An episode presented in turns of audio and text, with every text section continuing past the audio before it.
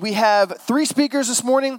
One is the amazing Susie Live. We have Pastor Dustin, and then myself coming in third. And so we're going to have a great time. So buckle your seatbelts, and everybody give a warm welcome to the one and only Susie Live. What up, what up, what up, Squad Con? What's up, beautiful people? Good to see you. Hey, I'm coming close. Since you guys like to sit so far back, I'm coming a little bit closer to y'all. First of all, shout out to the homies online. Can we give a big round of applause to those watching at home? I got you right here. I see you, chat. Do not fear. Thank you, Pastor Daylight and God Squad Church, for giving me the opportunity to speak. What I want to talk about today is something that has honestly really revolutionized my life, my relationship with God. It's something that honestly my counselor and mentor has been teaching me and walking me through. And I really believe it's probably the most underutilized practice in all of Christianity. Now, as people and gamers, we are not unfamiliar with practice. We're not unfamiliar with doing something over and over again to get better. You've probably heard the phrase, put it in the chat, finish your sentence for me. Practice makes false. Practice makes progress. Sorry to start my message off telling you you've been lied to your entire life. Practice makes progress. It does not make people perfect. You will never do anything that you will be perfect at, but it makes progress. And in our faith, we want to continuously be making progress, getting to know Jesus more, developing as people. And there are things that we can do, practices in our faith to grow in our relationship with God. Now, in Christianity, the word practice isn't really used very often. Maybe you've heard it in other religions. People say, like, yeah, I used to be a part of fill in the blank religion, but now I'm, I, don't, I don't practice anymore. I no longer practice. And let me be clear it's not the things that we do that will get us to heaven. It's not the things that we practice or do that will help us to become accepted by God. We are accepted, forgiven of our sins, get into heaven by what Jesus did for us. But just because our works don't get us to heaven doesn't mean there aren't works to be done. Doesn't mean there are things that we can't do to practice in our faith. In Christianity, we talk so much about believing. Well, you know, the Bible says if you just believe in your heart and confess with your mouth that Jesus Christ is Lord, you will be saved. But too many Christians today are simply believing Christians, but not practicing Christians. They just believe in their heart, but the Bible says even demons believe that Jesus is real. It's not enough to simply believe, we have to practice. We have to put in real practical steps that'll help you and I progress and mature and develop. And a practice that I have picked up from my counselor and mentor is one that has really revolutionized my life, and I believe it's the most underutilized practice in all of Christianity. It's called biblical meditation. Now, when I say the word meditation, a lot of us probably picture me in some sort of yoga pose. Sora's doing it in the background. I can't see it on camera. Some sort of yoga pose, my hands in a formation, doing my best to empty the mind. And the first thing I would say is stop picturing me doing yoga, that's weird. But second of all, meditation isn't about a pose or a position, and it's most certainly not about emptying your mind. Biblical meditation is about filling your mind with God's word, getting it inside of you. And what I want to do is I want to walk us through a few verses, Psalm 23, it's going to be on the screen, and really put five practical steps on what you and I can do to practice and learn this practice that has changed my life biblical meditation. I'm going to read it nice and slow for us Psalm 23. The Lord is my shepherd. I have what I need. He lets me lie down in green pastures. He leads me beside quiet waters. He renews my life. He leads me along the right paths for His name's sake. Even when I go through the darkest valley, I fear no danger, for you are with me. Your rod and your staff, they comfort me. You prepare a table before me in the presence of my enemies. You anoint my head with oil, and my cup overflows. Only goodness and faithful love will pursue me all the days of my life, and I will dwell in the house of the Lord as long as I live. Now, I specifically chose this passage, honestly, because it's short. And for me, when it comes to biblical meditation, that's a key I really like to practice. I want you to think about this when you think about biblical meditation quality over quantity. Now, please hear me, all of the Bible is quality. but for the sake of understanding, less is more. When we go into reading the Bible, oftentimes we can just go into it as a let me just check off the box. I'm just going to practice a Bible reading plan just for the sake of reading the Bible to say that I did it. And again, that's great. It's great to read your Bible. Please read the Bible. But maybe you've heard, you know, the Bible plan that people can do where if you read 3 chapters a day, you'll complete the entire Bible in 1 year's time. And that's fantastic. Nothing wrong with that. And I want to encourage you to do it. But a lot of times when we think about reading the Bible, we think about, I just got to read a whole ton of it. I just got to get as much information in me as I can. I got to know all the stories, know all the context. And that's good. But biblical meditation really is more about taking a small portion and really dissecting it, really focusing on it. And I want to walk us through five tips in this verse that I think will ha- help you practice biblical meditation. The first one is memorize. This is why you got to keep it short. You ain't going to memorize 13 chapters, but can you memorize one or two verses? Can you literally sit there for a few minutes and maybe just read the same verse over and over and over again. The Lord is my shepherd. I have what I need. So that in moments of trouble, when you don't have a Bible on you, when you don't know, you don't remember what verse it was, when you memorize God's word, you get it deep into your soul. The psalmist writes in Psalm 119, I have hidden your word in my heart that I might not sin against the Lord. It's those crucial moments when, when you need it the most, you've got it right there in your back pocket because you've hidden it in your heart. There are gonna be moments where you're gonna wish you remembered what it said. You're gonna wish you had sat there and read it over and over. So sometimes, even when you sit down and spend time with the Lord, don't feel guilty about not finishing the whole chapter. Sometimes you might just need to read the same verse over and over and over and memorize and take the time to get it into your spirit. Second thing we could do for biblical meditation is not just memorize, but visualize. Now, I'm gonna call you out. I'm gonna ask for some community engagement, all right, from you in the chat as well. Literally, what I want you to do when you're reading through, look for moments that you can visualize. Like, like we read this verse number one The Lord is my shepherd. I can visualize a shepherd. Really put yourself in the story. Don't make yourself the hero of the story, but put yourself there. What, what, what do you see? What are your surroundings? He lets me lie down in green pastures. Further down, we talked about, I will fear no evil. When I'm in the darkest valley, He sets a table before me. So, by raise a hand, someone just shout something out. What do you visualize when you are reading through these verses? Someone in the chat, someone in the room, anyone. You, you see escort. true, true. What do you see from the actual scripture? Like when you think about this scenery, what are you, what are you visualizing? Anyone? Visualizing green pastures and a shepherd. Anyone else? You're seeing a, you're seeing a dinner table? Perfect. Sheep in a dark desert. Okay, perfect. Just call me Shane in the chat is visualizing a farm. This is so beneficial because it, it goes from just reading the scripture to experiencing the scripture. I, I want to I wanna put myself there. Again, we're not trying to add context or make myself the hero of the story. in The Bible is not all about us, but I'm doing something as a practice to really help me understand it. Because now that I've started to visualize, I really begin to experience it in a new way. It's making it easier for me to remember, to recall at a later time. Third thing we can do is we can personalize. Now, this is taking visualize kind of to the next level. We're not just picturing a sheep and a shepherd. We're picturing what does it look like for me to be held by the shepherd?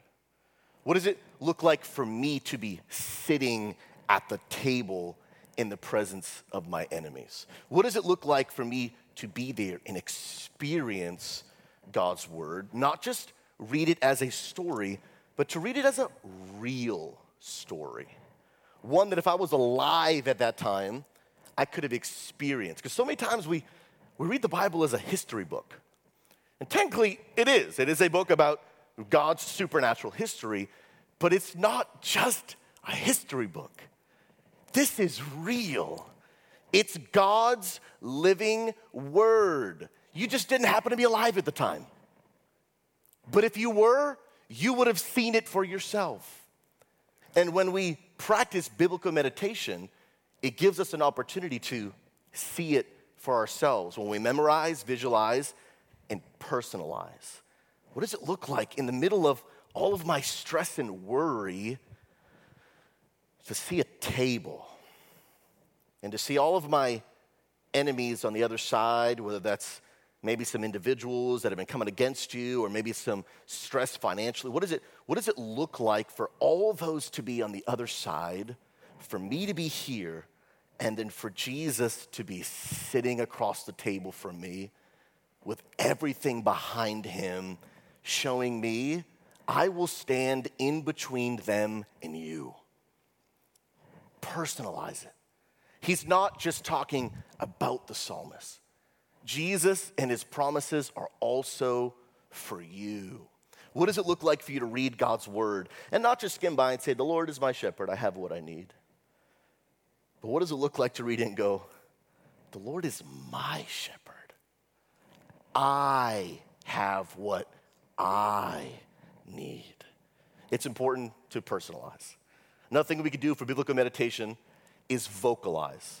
Let me tell you, the Bible is not just a book, it is alive, it is powerful, and it is powerful even when you speak it out loud. There is supernatural power in the Word of God. That's why it's different than any other book. It's God's Word. And when you open your mouth, you are speaking God's Word. And I'll tell you, even alone in your room, don't just read it, read it out loud. Read it out loud to yourself. Sometimes you gotta speak it to yourself. You don't believe that I have what I need? Say it out loud enough times till you start believing it. The Lord is my shepherd. I do have what I need. He lets me lie down in green pastures. Say it out loud. Say it all out so the devil can hear you. Sometimes I'm be honest, when I'm in a bad mood, I got some struggles going on, I start turning on Sassy Susie and I start reading God's word out loud just so the devil can hear me. Sometimes I overemphasize in the name of Jesus just to make sure he heard me correctly. Read it out loud. Speak it to yourself. Let it come out of your mouth, back into your ears, back into your soul. Read it out loud. And the last thing we can do in practicing biblical meditation is triggerize. Now, I'll be honest, when my counselor mentioned, mentioned this to me, my first thought was, I'm not sure if that's actually a word. But it ends with eyes, it's sort of the other point, so bear with me, okay? And what this means is to look for something in the scripture that would be a trigger. Now, when we think about the word trigger, normally it's in a negative context. Something about trauma, or someone says something, or something happened that really makes me think back to a negative memory. But there can also be positive triggers. Something that reminds you of a good memory, something that reminds you of something really great that happened in your life. And when it comes to scripture, you can think of something in your life that will help trigger the memory of what you read. There could be some really, really basic ones, like, for example, a green pasture. Really get that in your soul. Think about that place and the scripture so that next time you drive by the green field, the soccer field, like you guys probably playing at yesterday, next time you go there, the first thing that comes to mind is God's word. You can think of these triggers. You can think of a table. Really begin to connect the two in your mind so that when you're out in the lobby sitting at the table, you think of this story. You think of God's word. Begin to develop positive triggers in your life that keep leading you back to God's word. Because that is how we accomplish what the Bible says, meditating on it all day and all, all night. I don't know about you, but I don't read the Bible 24 7. I don't actually pray 24 7. So, how do we actually accomplish meditating on His Word day and night? We accomplish it by memorizing it so that at any moment I can actually just take it out. I practice visualizing so that even when I just got a spare moment of free time, I can close my eyes and visualize maybe what I read that morning. I can personalize by remembering back to, hey, that scripture can also be applicable to my life. He's preparing a table for me. When I'm driving in the car, I can meditate by actually vocalizing. I don't know about you, but I'm not driving and reading the Bible at the same time. Please do not practice that. But I can speak it out loud, but if I don't have it in my hands, I can't vocalize if I didn't memorize. And lastly, we can triggerize. That, oh, I just drove by that sign that was a business called Something Pastures. And I'm reminded, oh, you know what, on my way to work today, the shepherd goes with me. The shepherd goes with me. This practice has revolutionized my life. It has brought healing to my soul. It has made the Bible so much more practical for me. So many times we go about reading the Bible feeling like you did it wrong, feeling like, I don't know if I did it right. Did I read enough of it? I only read three verses today. Is God angry at me? But this practice, even if you don't accomplish all five of those steps every time you read it, if you walk away from the Bible and you memorize one verse, W, win. You walk away from the Bible and you set in the presence of God, picturing that He is your shepherd and praising Him for being yours, that's a win. These have put real practical steps in my life to help me practice my faith, not just believe it. I'll leave you this one last thought and question. How many of you guys can remember maybe a video game that you played that really left a serious impression on you. I mean, it was like a euphoric experience. Like, you will never forget when you got that game on day one. Somebody shout out, what was one of those games? You, Kingdom Hearts, okay?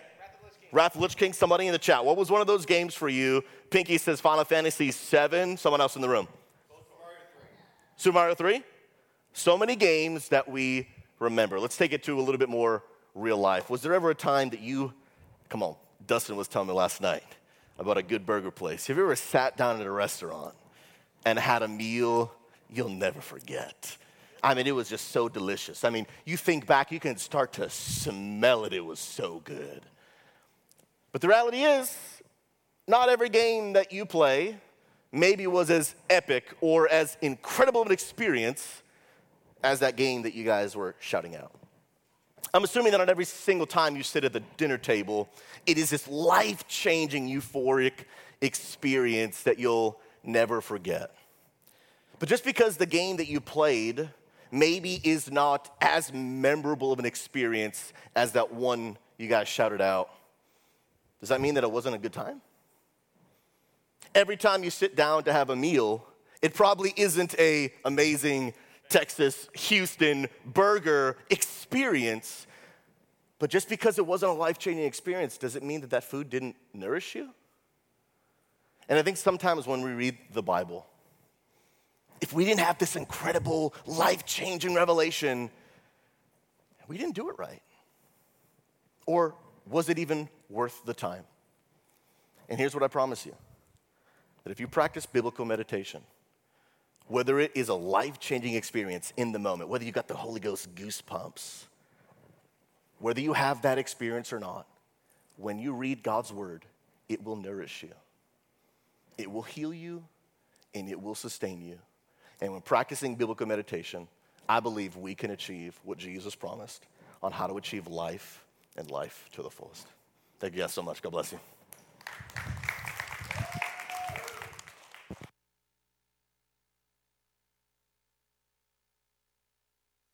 Amen, amen. Man, that's a good word. I, I hate to have to follow that. Wow. no, that there is so much truth in that. Thank you so much, Susie, for sharing that. That's something I can attest to as well, man. Just dwelling on the Word of God is such a powerful thing, and I think so underutilized. Thank you for sharing that. Um, well, this morning I'm honored to be with you again. Uh, if I haven't got to meet you, my name's Pastor Dustin, and this morning uh, I'm going to share something with you that I think is one of the most dangerous things that we walk through in life. And it's something that we don't recognize the danger of until we step out of it. A lot of times, dangerous situations and scenarios, we don't really realize that we're in a dangerous place until we're out of it. And then we look back and say, oh man, I'm glad I, I didn't fall into that. I'm glad I didn't, uh, you know, succumb to that or whatever. But one of the most dangerous things that we as people and especially as Christians can live in and exist in is the comfort zone. The comfort zone is one of the most dangerous things that we can find ourselves staying in, living in, just existing in a comfortable space. Because, hey, I'm comfortable. Why should I change? Everything's okay. I'm content. I'm happy. I have what I need. Why should I take a risk? Why should I take a step out? But here to tell you that life truly begins at the edge of your comfort zone. Life truly begins at the edge of your comfort zone. The, the comfort zone, it keeps us from experiences in life that we never would have had if we just stayed comfortable. If we just stayed where we were, because again, everything was okay. I didn't need to take a step. I could have kept on going where I was and been just fine. I had everything that I need. Sometimes it'll keep us from experiences, but it'll also keep us from our own growth. There's a well known uh, phrase we've all heard if it doesn't challenge you, it's not going to change you. If it doesn't challenge you, it's not going to change you. Um, one more thing that it can even keep us from, I'd say, is walking in the will of God. Like we understand God's going to work everything out, but sometimes God calls us to things, and I think I could attest to this, and I'm sure you could too, where I hear the Holy Spirit leading me a certain way, and I say, I'm just going to ignore that. I don't want to take that step. I don't want to make that risky jump, but I got to tell you, it's worth it. I promise you it is worth it. Life begins at the edge of your comfort zone. In Matthew 14, there's a, a well known story that we all enjoy, and I think we've all probably tried to imitate as kids or maybe even as adults. I did this yesterday while I was out at the pool with my kids, and that's whenever Jesus walks on the water. Peter steps out of the boat and he tries to walk on the water, and we see this amazing thing happen. But I want to show something to you in this that, that can help us here. In Matthew 14, it says uh, in verse 22 immediately he made the disciples, he made the disciples. Keep that in mind. Get into the boat and go before him to the other side while he dismissed the crowds. And after he had dismissed the crowds, he went up on the mountain by himself to pray. It's talking about Jesus, obviously. When evening came, he was there alone, but by uh, but the boat by this time was a long way from the land, beaten by the waves, for the wind was against them. And in the fourth watch of the night, he came to them walking on the sea. But when the disciples saw him walking on the sea, they were terrified and said, It's a ghost, and they cried out in fear. But immediately Jesus spoke to them, saying, Take heart, it is I, do not be afraid. And Peter answered him, Lord, if it is you, command me to come to you on the water. And he said, Come. So Peter got out of the boat and walked on the water and came to Jesus. But when he saw the wind, he was afraid and began to sink. He cried out, Lord, save me. Jesus immediately reached out his hand and took hold of him, saying to him, O you of little faith, why did you doubt? When they got into the boat, the wind ceased, and those in the boat worshiped him, saying, Truly, you are the Son of God. See, in that moment, Peter, he had a moment where he could. Uh, he could look at the situation and just stay in the boat and say, well, Jesus is out there. This crazy, man. I'm going to have a great story to tell. But he steps out in faith and had a one of a time experience we still all talk about and read about and is recorded to this day. In fact, like I said, hey, yesterday I'm even out there at the pool with my kids. I'm chunking my kids in the pool. We're having a good time. But hey, just ever since I was about four years old, I was like, okay, if I just have enough faith, here we go. I'm just going to step on that what I believe in, boom, and splash.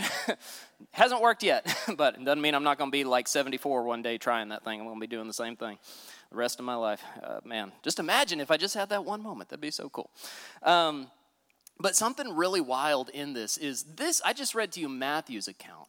But if you look at Mark's account of the same story, it gives us a, a, really cool little detail where while Jesus is up on the mountain praying, it says he looks over and he sees them.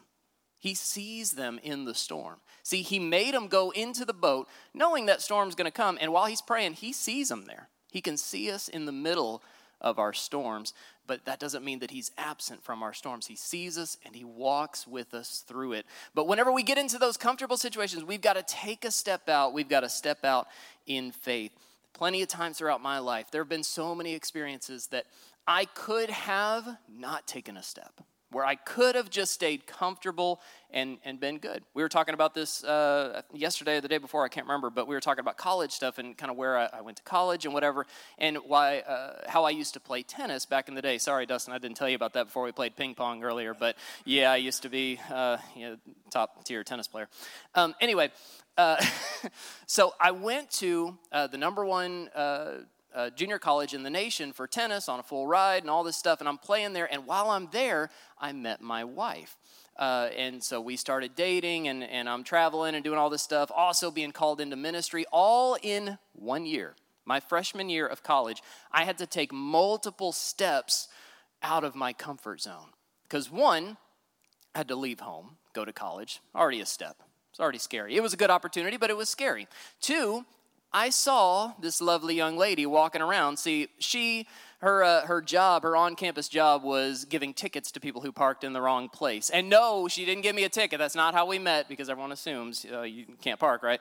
Uh, no, but I would just see her walking around and I'd be, you know, walking back and forth from tennis practice or whatever. And it's like, hey, go talk to her. So I start walking her route with her and just talking to her, annoying the mess out of her. And she's just trying to like, okay, give give tickets and you know, leave me alone, dude, whatever. But I just kept walking with her and talking with her, and we built a friendship for months and months and months before we ever went on a date or anything like that. And then you know, dated a few years, got married, whatever. This year, uh, actually, in a couple months, we'll celebrate our 15 year anniversary. Woo! Yeah, thank you. Um, but it all took that first step out of my comfort zone. Um, each of those kind of situations, they're all something where I had to take a step. Whenever I felt like God was calling me into ministry, that is not something I wanted to do. I had no intention of that. The plan was professional tennis player, period. End of discussion. From the time I was five years old, my dad got me private lessons with the number one uh, player from Texas A&M every day of my life from 5 to 22 that's what i did was played tennis that was the only dream the only goal but when I was a freshman, I felt like God was calling me into ministry. I was like, God, okay, my grandpa is a pastor. I've been in church my whole life. I love you. I want to serve you, but I don't want to do that. I've seen how it gets. I've seen the, the dark side, the difficult, the struggles. I've seen that. I don't want that.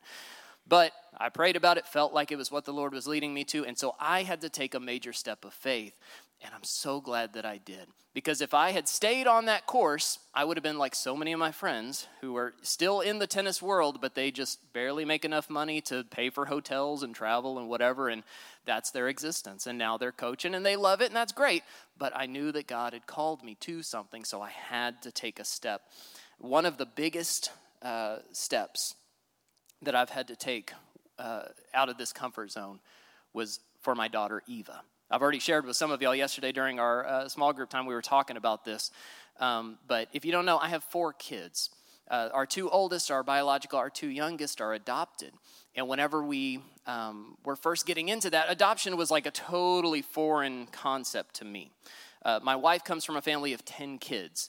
Uh, so big family. I come from a family of two, and you know, no big deal. But those 10 kids, seven of them are adopted in my wife's family. So she's used to it. She loves it. It's, it's just part of her life.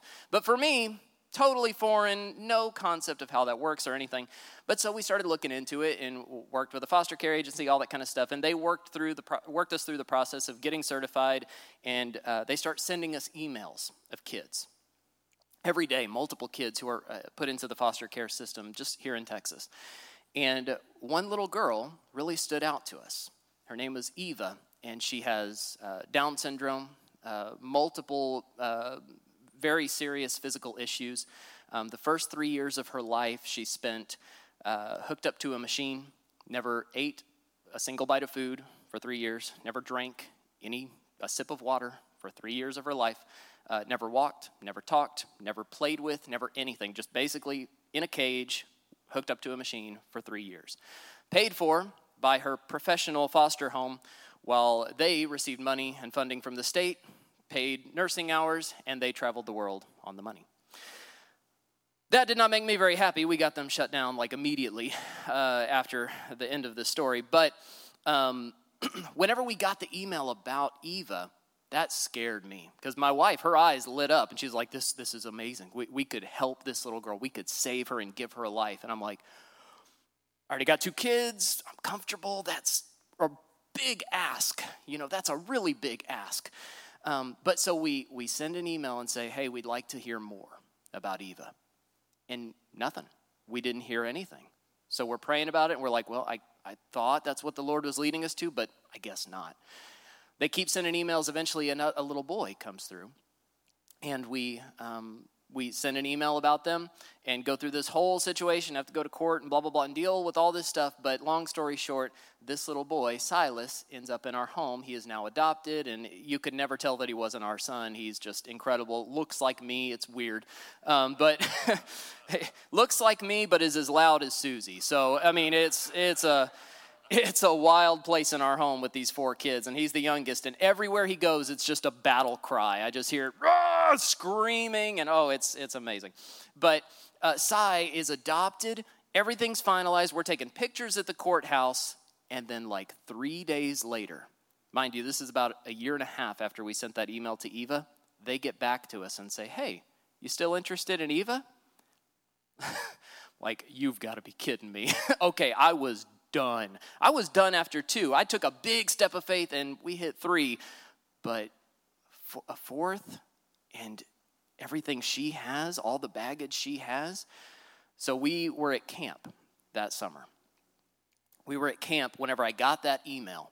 And the entire camp, I don't remember anything about that camp except that I spent like every service at the altar at kids' camp. My kids are up there trying to pray. I'm like, y'all go pray with someone else. I got to seek God. and I'm praying and seeking God and like, Lord, I need to know that I know that I know that this is your will for our life, that this is what you're calling us to. And felt nothing but green lights, everything. It was like, yeah, that, that's it. I said, man, okay. And we get back to him, go through that whole process. We adopt Eva. And let me tell you, life as a parent. It began day one when my, my daughter was born, and every experience has been incredible. But I have learned more from Eva than I have over the last 12 years of parenting. She has taught me so much about love, about grace, about mercy, about kindness, about true joy than any other experience in my life. Eva has taught me so much. And I just, I think back to that time and what if I had said, no, I can't. I cannot do that. I've already given enough. I've already adopted. I've already helped one kid. We have our own. I've got more than I can handle. I'm in ministry. I'm trying to stream. I'm trying to do all this stuff. I can't do it. If I had said no, not only do I hate to think where Eva would be today, because now she's walking, talking, eating, drinking. I was throwing, chunking her across the pool yesterday, and she's just flopping in the air and smiling, and oh, amazing. I would hate to think where she would be today. I'm going to tell you one last story. In Persia, in Persia, there's this uh, a story that's told of a Persian general who uh, he would take prisoners of war, especially spies. And whenever the spies would be captured, he had a, a very unique thing that he would do. He would give them an option of uh, their fate. He would say, You can either choose the firing squad or take what's behind the big black door. And he said, Every time, it, it, let's just take this one time. He has a spy, and says the spy kind of thinks about it for a minute, says, I'll take the firing squad. So after a few moments, they hear the shots ring out, and the assistant, uh, or he turns to his assistant and says, They always prefer the known to the unknown. People fear what they don't know, yet we give them a choice. The assistant asked, Well, what lies beyond the big black door? The general replied, Freedom. Freedom. But he said, I've known very few men who have been brave enough to take that choice. That's the same way in our own life. Often we will choose the known over the unknown, even if that situation isn't as good, because we're afraid to take a step. We're afraid to step out of our comfort zone because it's something that's unknown. We fear it. We're worried about it. But you know what? If God is that good shepherd who leads us through those seasons, who lets us lie down in those green pastures, you know what? If He's calling you to it, He's going to lead you through it. He's going to lead you through it. So I encourage you today. You may be you may be comfortable in where you're at in life. You may have been thinking about some big big choices that you have on the horizon, I'd encourage you prayerfully take that step of faith because life begins at the edge of your comfort zone. Thank you. Thank you. Beautiful. Thank you, someone. Beast mode. Let's give it up one more time for Pastor Dustin. Built different. That is facts. Built different. Built like a D1 athlete, you know? Me, I'm built like a potato chip bag. Let's go. Someone has to be. Come on now. Someone loves potato chips, though. I know they do. Yo, Pastor Boss, I see you laughing in chat. Don't be messing with me. St. Bear, how are you doing? How's everybody doing in the room? You guys feeling all right? Good. Amen. Amen. Amen. All right. Today I want to talk about it's a subject that's always so so so diligently pushing. It's like eating at me when I sleep. It's leadership. I'm, I'm, a huge leadership guy. I believe in leadership. I think that we need a better understanding of leadership. We need to understand leadership in the context of what Jesus wants us to be, how we should be formed. And when I say that word, I often get this like, from people in our community specifically. Leadership does not have to be a scary thing. Leadership is something I believe every single one of you is called to do because every single one of you has something called influence, right? Preached on influence, and I talked about that idea because I think it's John Maxwell that says influence equals leadership. Your influence has a great impact, and you influence someone somewhere, no matter who you are, no matter how low you are on the totem pole of life, you influence someone. Whether that even be the people beside you, whether it be the people that are leading you, you have the ability to influence them. And so today I want to talk about specifically this idea of servant leadership.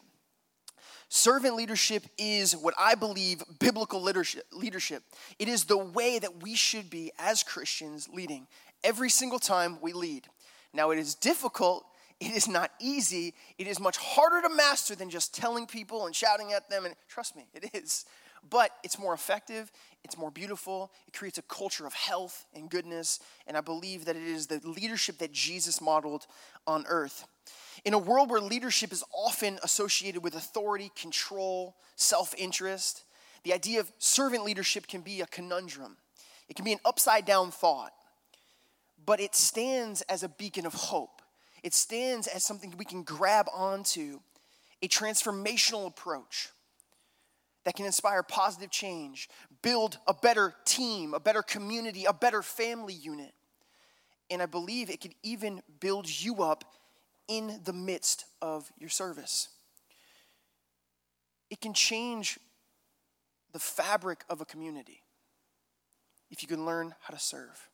Servant leadership is not a new concept, but its significance, I believe, is more crucial now than ever we live in a society that does look at like the CEO position and say, hey, you know, be the guy that, you know, tells people what to do. You want to be that guy that's in charge. You want to be the, that woman who is empowered. And they see that idea of leadership as power. They see it as a place for them to dictate their beliefs. But there was a guy by the name of Robert K. Greenleaf. Greenleaf. In 1970, coined the term servant leadership. That seems pretty like modern, right? 1970 is not that far away. Some of you guys know 1970 in the room. I wasn't quite there yet, but I am pre-pong in the back says, yeah. Uh, 1970 is, is pretty modern for us to be thinking about this idea of servant. For the first time for this phrase to be used, to be used by a guy in 1970 seems interesting. But Robert Greenleaf had a vision. He was looking around America and he was seeing this very, very divisive power hungry, fueled leadership style. And it was hurting people. It was leaving wakes of terror in its, in its, in its wake.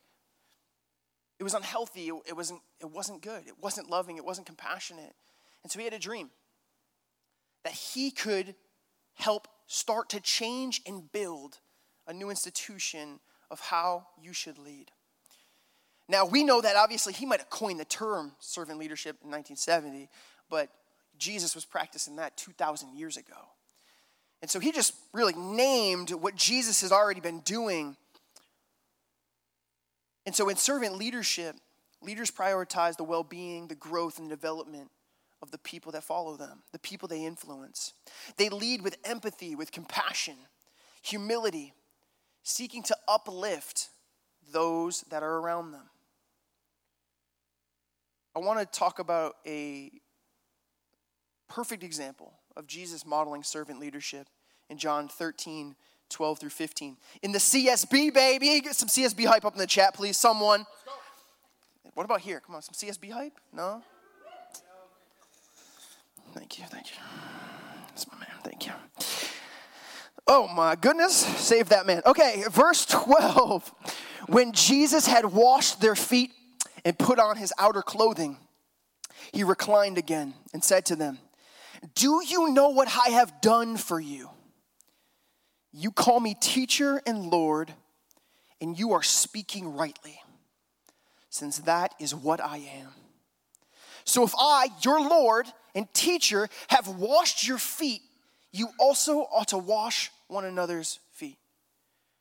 For I have given you an example that you should also do just as I have done for you. Let's put this in perspective. A king doesn't wash feet. A lord doesn't wash feet traditionally.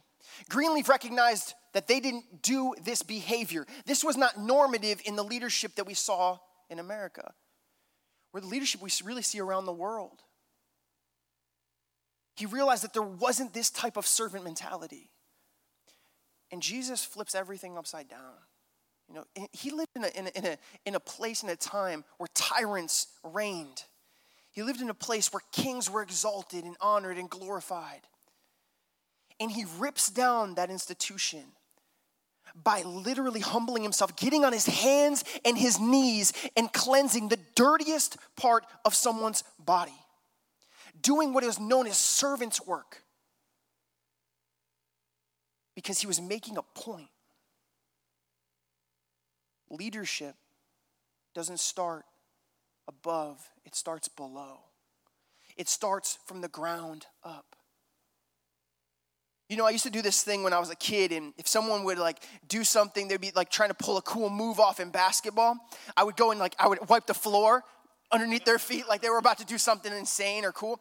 But it was this idea of like, really, I'm setting the stage. And that's what Jesus was doing. He was setting the stage for his apostles, his disciples, to understand this ideology that we are to be servants to each other. And he says it right in the passage pretty plainly. If I, your Lord and teacher, have washed your feet, you also ought to wash one another's feet. To become a servant leader, one must cultivate a unique set of attributes. Empathy really tops the list. This is something I still work on today all the time because I am not naturally empathetic. The ability to understand and share the feelings of others by empathizing with their team or with their family or with their coworkers, servant leaders can connect on a deeper level. They foster trust and building meaningful relationships. Another trait, and really the trait I want you to key in on here, is humility. It's another crucial trait of a servant leader. They don't seek the spotlight or take the credit for others' accomplishments. Instead, they celebrate the success of their team members. They celebrate the success of their family. They celebrate the success of their friends. And they take responsibility for their shortcomings. How many of us understand that it's kind of hard sometimes to admit, like, I messed up? It's difficult, it's embarrassing, but we mess up. That's human, that's normal. We need to get to a place where we're willing to humble ourselves and take responsibility for our shortcomings. We see this in the words of Philippians 2 3 through 4. Once again, the CSB. Do nothing out of selfish ambition or conceit but in humility consider others as more important than yourselves. Everyone should look not to his own interests, but rather to the interests of others. The Bible excels at teaching us that it is not about us, but it's about everyone else. You might realize that it doesn't say not to take care of yourself. This doesn't say, you know, sacrifice yourself on the altar and, and not be able to lead. And maybe God does tell you to do that. You have to be led by the Holy Spirit. But there's a difference in between stewarding yourself well and selfishness. Selfishness says, I'm going to get mine first. Step back, this is mine. Self care says, I'm still going to get mine, but making sure others are cared for first. It's a difficult thing to watch that last slice of pizza go out the door and you have to eat like a salad. Trust me, I've been there many times.